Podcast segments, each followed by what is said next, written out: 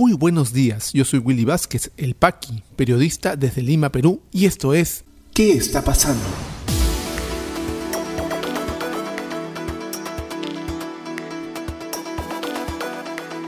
Estas son las noticias de hoy viernes 14 de mayo de 2021.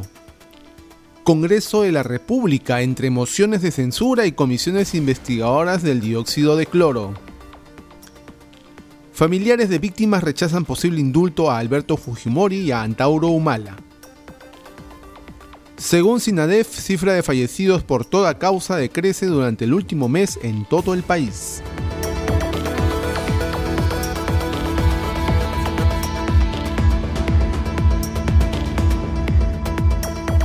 Vamos al desarrollo de las principales noticias aquí en ¿Qué está pasando? Y ayer el Congreso de la República se coronó como el ente que más daño le quiere hacer al país y habló con pruebas, no con opiniones, porque creó, entre otras cosas, una comisión que investigará los efectos del dióxido de cloro.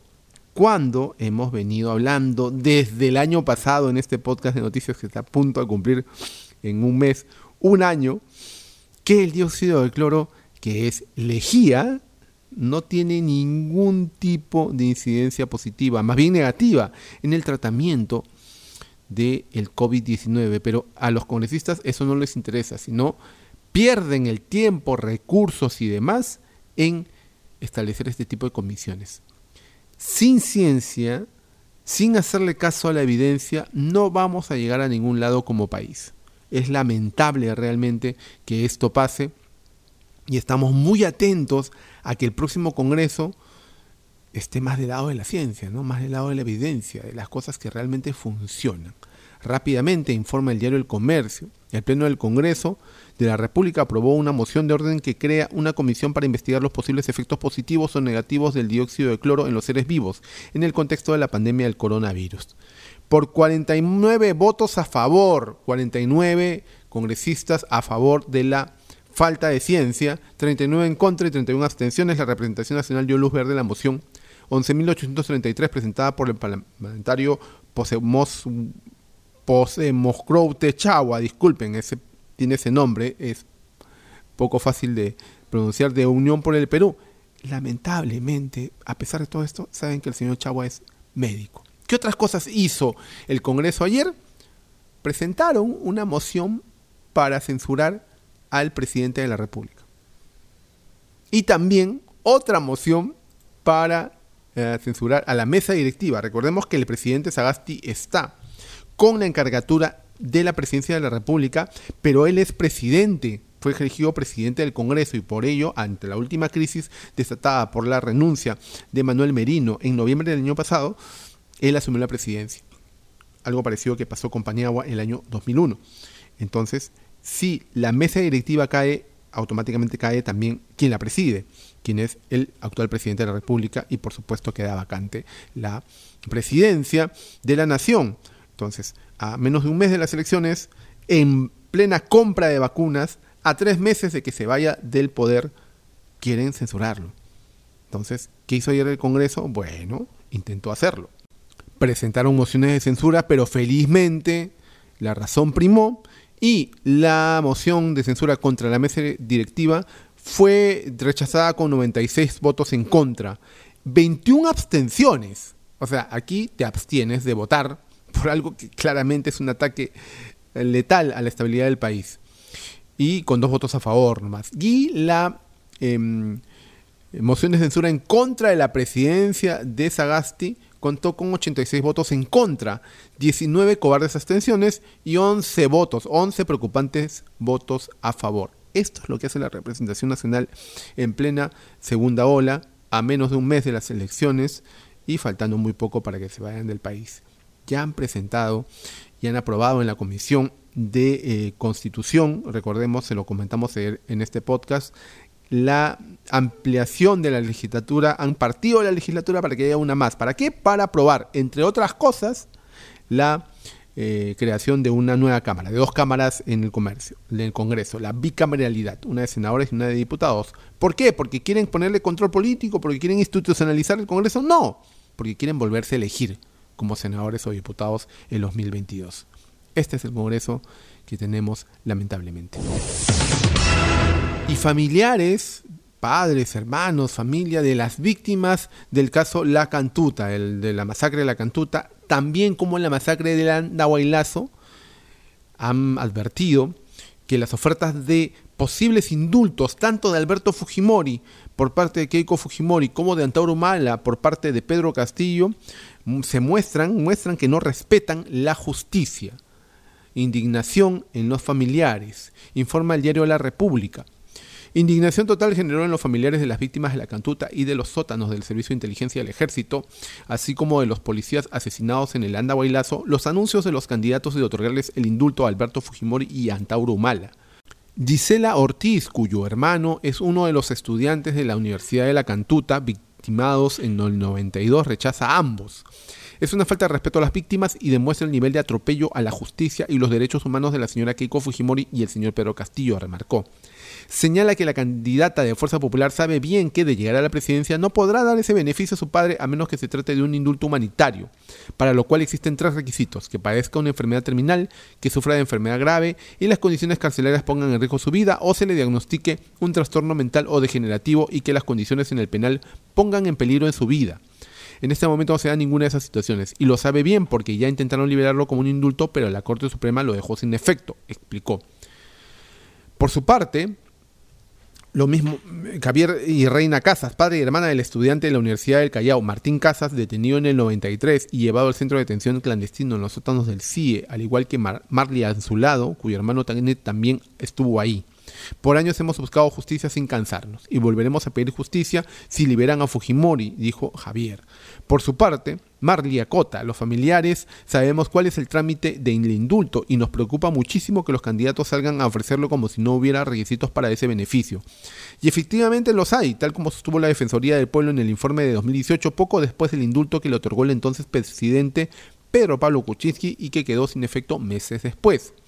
De la misma manera opinó el señor Casas, quien durante años ha buscado justicia. No hemos tenido miedo para reclamar por nuestros muchachos. No lo tendremos para reclamar contra los indultos fraudulentos, enfatizó. Similar indignación tienen José Chávez y Adolfo Cahuana, padres de los oficiales Luis Chávez y Carlos Cahuana, 2 de los 4 policías asesinados durante el Andahuaylazo. Ambos eran jóvenes, tenían 29 años, trabajaban en el Escuadrón Águilas Verdes y los mandaron para enfrentar la rebelión junto con otros 40 efectivos. La preocupación de la señora candidata es su padre y no del país. ¿Por qué no admite primero que su padre cometió delitos? Ellos no comprenden por qué el candidato Perú Libre puede pensar en indultarlo con el historial de desacatos que Antauro ha mantenido durante años. Así están los familiares de las víctimas de ambos personajes, tanto de Alberto Fujimori como de Antauro Humala. Y, bueno, hay que tener también como insumo para reflexionar sobre nuestro voto los ofrecimientos que tienen ambos candidatos. Tanto de Keiko Fujimori, que se ha ratificado en la intención de indultar a su padre, como de Pedro Castillo, que no ha desestimado ni ha negado la intención de indultar a Antauro Humala. Y pese a que en las cifras más actualizadas del Ministerio de Salud con respecto a la pandemia, las cifras de fallecimientos, de contagios, se ha incrementado en el último día, como lo vamos a ver más adelante, podemos decir, de acuerdo a todo lo que hemos venido reportando durante el último mes, la cifra de fallecimientos por toda causa en el Sistema Nacional de Difunciones, Sinadef, ha ido en decrecimiento. Felizmente estamos al parecer ya pasando el pico de la segunda ola y vamos en una franca caída en las cifras, informa el diario El Comercio. El Ministerio de Salud reportó este jueves 418 muertes oficiales por COVID-19 en el Perú. Una de las cifras diarias más altas, la máxima fue de 433 el 18 de abril. Esto ocurre en un contexto en el que después de varias semanas en las que la segunda ola de la pandemia golpeó con fuerza al país, los números empezaron a mostrar una tendencia distinta.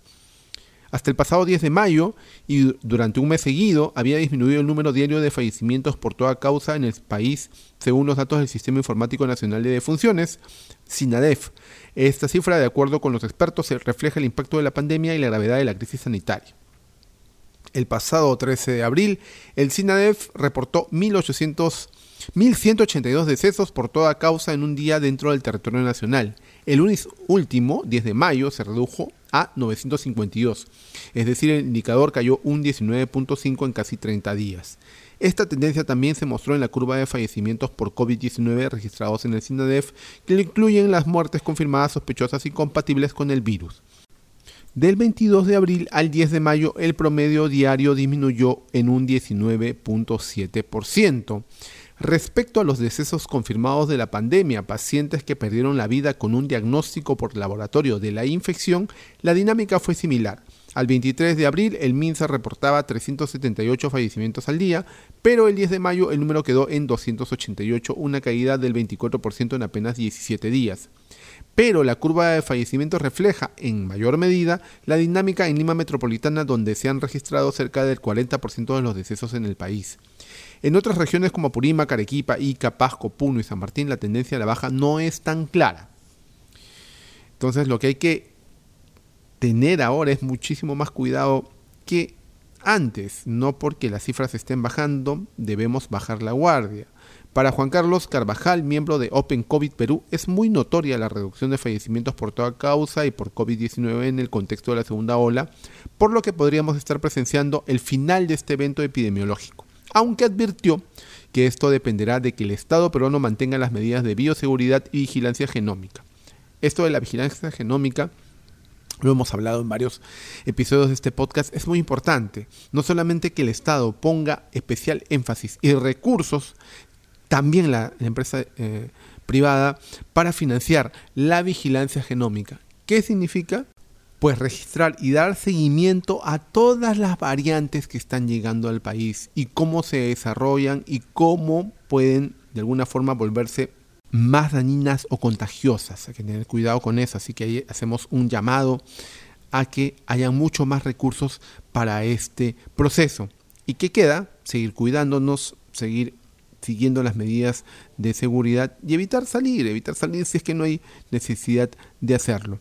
Sigamos cuidándonos para poder salir de esta segunda ola, que juntamente con la vacunación, que va avanzando lento pero seguro, va a hacer que si eventualmente se produce una tercera ola, esta no sea tan dantesca y tan grave como la anterior.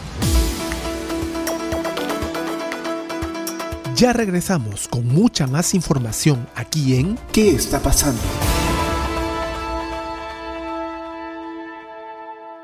Y este podcast llega a ti por un gentil auspicio de La Mamina.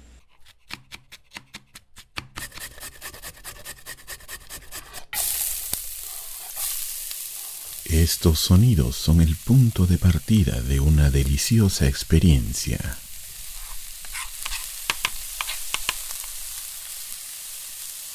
La Mamina, lasañas, país y más. Cocina casera en tu mesa.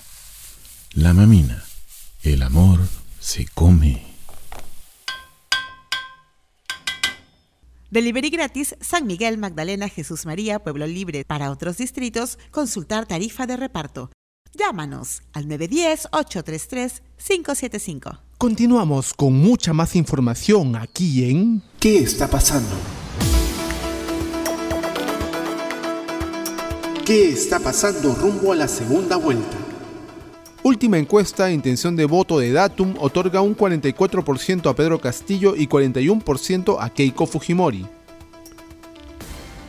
Pedro Castillo anuncia fortalecimiento de su plan bicentenario, que será coordinado por el excongresista Roger Nájar. Fiscal José Domingo Pérez pide al Poder Judicial denegar permiso de salida del país a candidata Keiko Fujimori. ¿Qué está pasando en la economía? Congreso aprueba proyecto de ley que establece control de precios en colegios privados. Iniciativa busca establecer medidas excepcionales en el marco del estado de emergencia. Superintendencia de Banca y Seguros informa que reglamento para retiro de fondos de AFP será publicado el próximo 19 de mayo. China apoya discusiones en la Organización Mundial del Comercio para liberar patentes de vacunas contra el COVID-19. ¿Qué está pasando en las regiones? En La Libertad, Trujillo y otros distritos reciben sello internacional como destinos turísticos seguros ante el coronavirus. En Ancash, Defensoría del Pueblo advierte que el 72% de mercados no cuenta con medidas para identificar casos de COVID-19. En Puno, adultos mayores de 60 años ya reciben vacuna contra el coronavirus. COVID-19 en el Perú.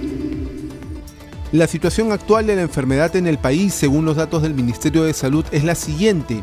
A la fecha, son 1.873.316 casos confirmados, con 3.199 casos las últimas 24 horas y 418 fallecidos. Subió nuevamente la tasa de fallecimientos lamentablemente. Se han dado de alta a 1.818.686 personas, continúan hospitalizadas 13.316. Lamentablemente han fallecido 65.316 peruanos y vamos vacunando e inmunizando con las dos dosis a 2.347.150 compatriotas.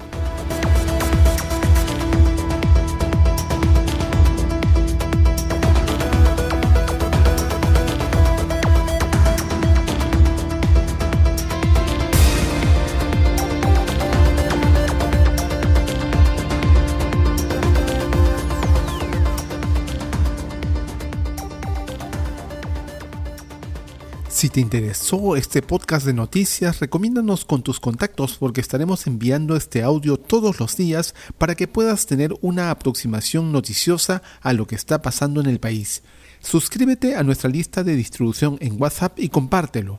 Puedes seguirme también en mis redes sociales de Facebook, Twitter y YouTube como Willy Vázquez El Paqui o visita podcast.elpaqui.com. Muchísimas gracias por llegar hasta aquí. Nos escuchamos en cualquier momento.